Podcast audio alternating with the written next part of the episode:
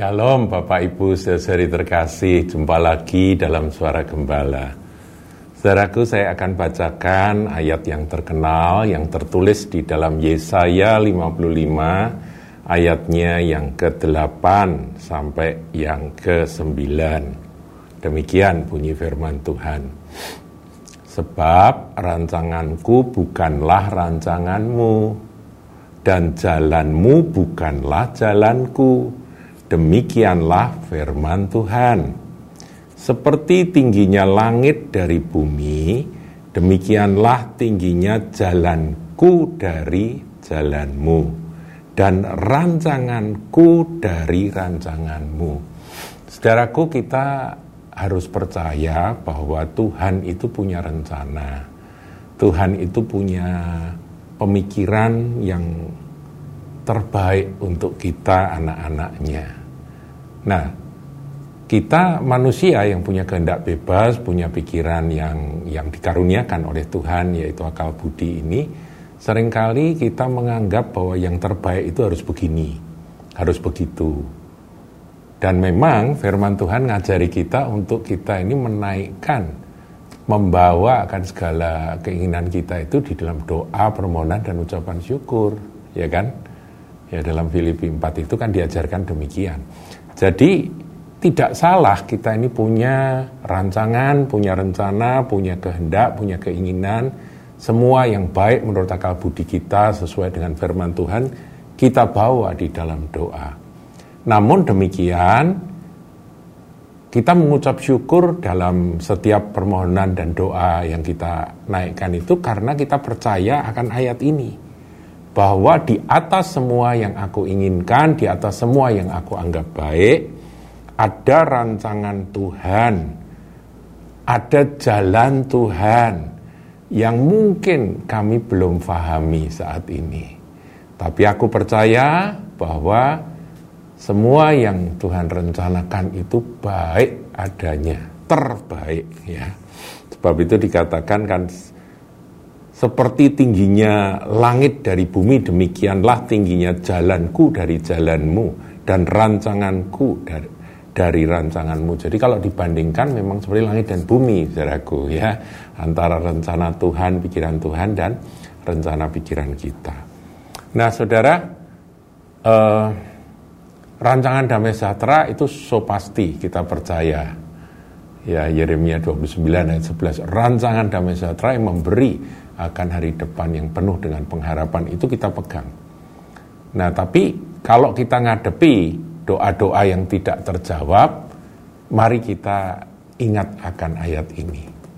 Bahwa tidak harus apa yang kita anggap baik itu akan Tuhan kabulkan. Karena apa? Karena Tuhan punya rencana yang lebih baik. Nah, itu dalam segala perkara. Misalnya dalam hal perjodohan, yang saudara cintai ternyata mengkhianati Anda ketika uh, dalam pertunangan atau dalam pacaran mengkhianati, ya ketika itu terjadi Anda mungkin broken heart, Anda mungkin patah hati, tapi di situlah ayat ini bicara bahwa ternyata rencana kita, rancangan kita bukan rancangan Tuhan. Yang penting kita jangan berbuat salah loh saudara. Kita jangan berdosa, kita jangan melakukan kesalahan.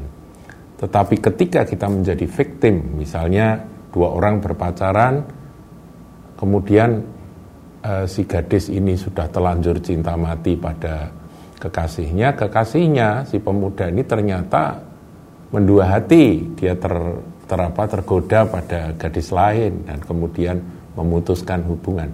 Nah, kalau hal ini terjadi berarti si gadis ini kan tidak salah, dia tetap setia. Nah, kalau demikian berlakulah firman ini, itu ya saudaraku ya. Firman ini berlaku bahwa pasti itu bukan yang terbaik menurut Tuhan. Ya, secara logika aja jelas ya.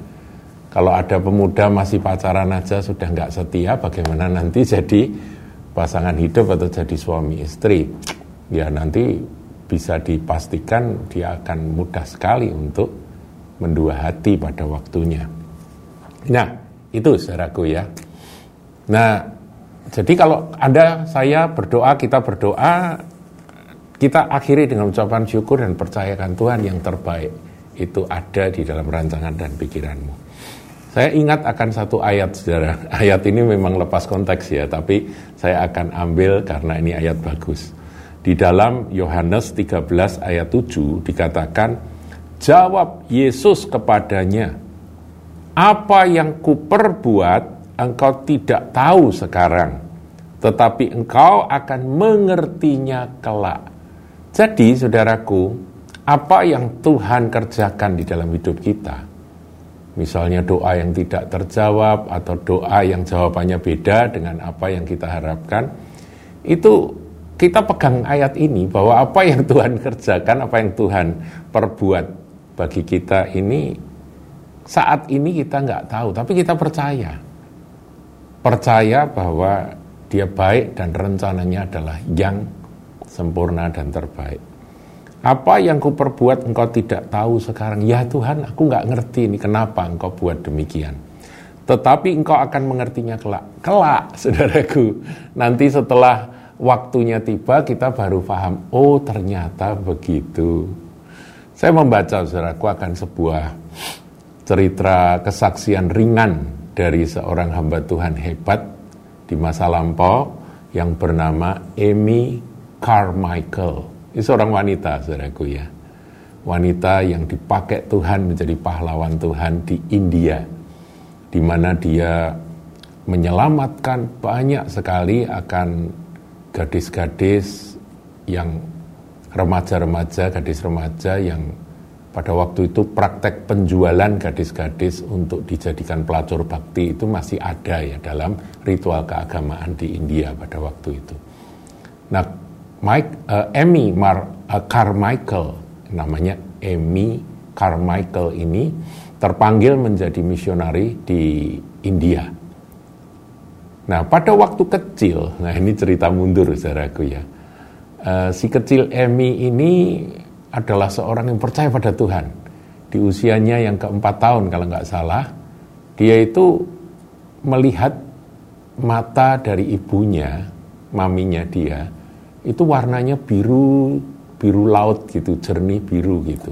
Dan dia sangat kagum dengan kecantikan warna mata dari mamahnya. Kemudian dia bercermin. Nah, kok mataku ini coklat begitu ya, coklat kehitaman.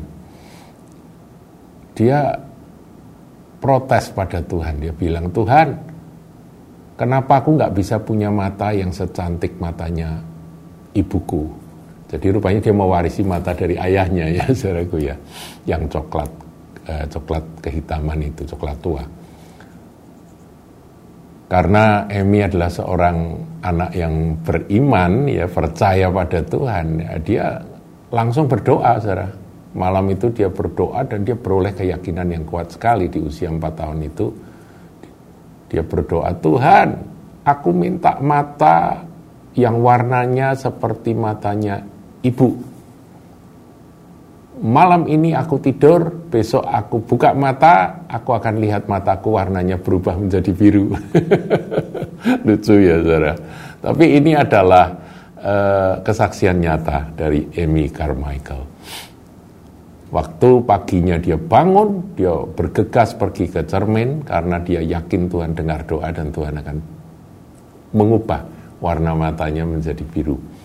Ketika dia lihat matanya, dia kecewa sekali karena matanya tetap coklat tua. Dia sedih dan itu membekas saudara. Doa yang tidak dijawab oleh Tuhan atau tidak dikabulkan oleh Tuhan. Ya dia lewati akan hari-hari masa kecilnya, tapi kisah itu membekas. Kisah dia berdoa dengan iman dan Tuhan tidak mengabulkan itu ya. Sampai suatu hari setelah dia dewasa, dia terpanggil menjadi misionari. Misionari, dia pergi ke India, diutus ke India. Dan di India itu saudaraku, ini pahlawan wanita luar biasa, pahlawan iman perempuan yang luar biasa. Dia menyelamatkan banyak sekali akan gadis-gadis yang akan dijual untuk dijadikan pelacur bakti. Dia kumpulkan dalam asrama yang dia bangun dan Tuhan bikin mujizat luar biasa, dia bisa mem, meng, mengumpulkan akan anak-anak gadis itu dalam sebuah asrama yang sampai hari ini saya dengar kesaksian uh, yayasan dari Amy Carmichael itu tetap ada saudara di India. Kemudian ada saat-saat di mana Amy Carmichael ini harus menyusup, saudara. Menyusup dalam ritual-ritual keagamaan mereka di desa-desa yang masih mempraktekkan jual beli akan anak-anak gadis untuk dijadikan pelacur bakti di kuil-kuil itu. Nah, saudaraku, Emi pada waktu itu, pada waktu dia menyamar menjadi penduduk lokal, dia harus melumuri akan uh, ini apa kulitnya yang putih itu dengan dengan apa dengan lumpur sehingga dia tidak kelihatan, dia kelihatan seperti orang lokal dan wajahnya juga dia kasih apa ya dia sudah terbakar matahari sudah agak coklat begitu. Uh, kemudian dia pakai tudung. Uh, matanya saudaraku itu kalau biru pasti akan ketahuan bahwa oh ini orang uh, Eropa yang menyamar menjadi orang India begitu ya tapi ternyata matanya warnanya sama dengan penduduk orang India. Dengan demikian dia bisa melakukan penyamaran itu dengan mudah. Saudara, di situlah Emi sadar bahwa apa yang Tuhan lakukan dengan tidak menjawab doa dari Emi kecil itu, itu ternyata ada rancangan, ada rencana Tuhan ke depan ketika dia menjadi hamba Tuhan di India ternyata mata coklat dibutuhkan. Kalau zaman sekarang mungkin beda, saudaraku bisa pakai softline ya, tapi zaman itu kan belum bisa. Ah, gitu saudaraku. Saya juga ingat saudara sebuah kesaksian ringan juga dari seorang hamba Tuhan yang sekarang dipakai Tuhan di Papua. Dia berasal dari Jerman, namanya Suset Hetting. Suset Hetting ini pernah menjadi staf dari uh, hamba Tuhan almarhum Reinhard Bonke.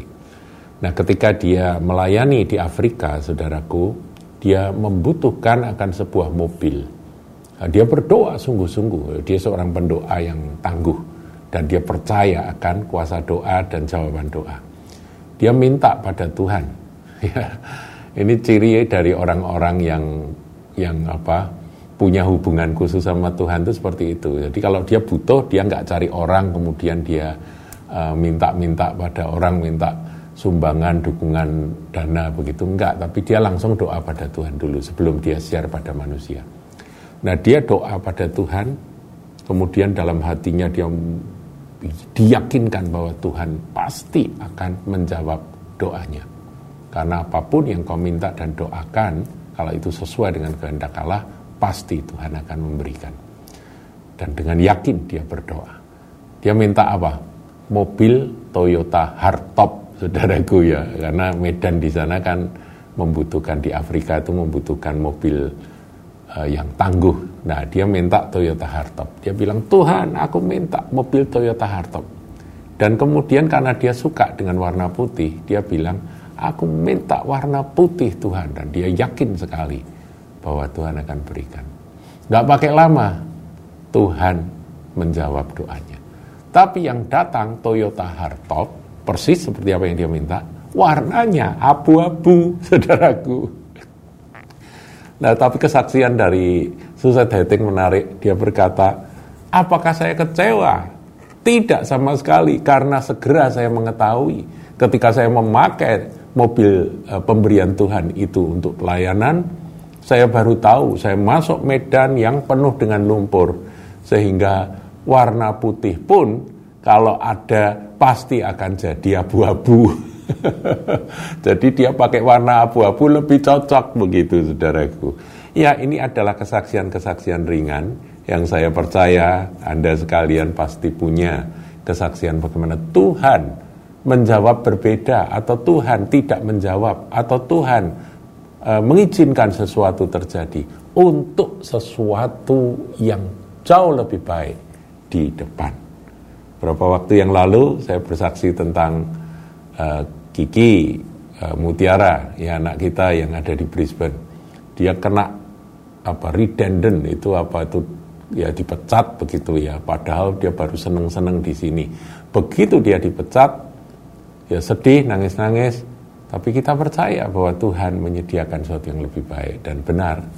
Gak pakai lama juga, saudaraku. Tuhan jawab, ya saya terima berita bahwa sekarang dia sudah bekerja di tempat yang lebih bagus dengan gaji yang lebih tinggi. Luar biasa. Jadi marilah kita percaya bahwa rencana Tuhan bukan rencana kita, pikiran Tuhan bukan pikiran kita, sejauh langit dan bumi. Demikian apa yang dia pikirkan dan apa yang kita pikirkan. Percayalah kepada dia. Tuhan Yesus memberkati.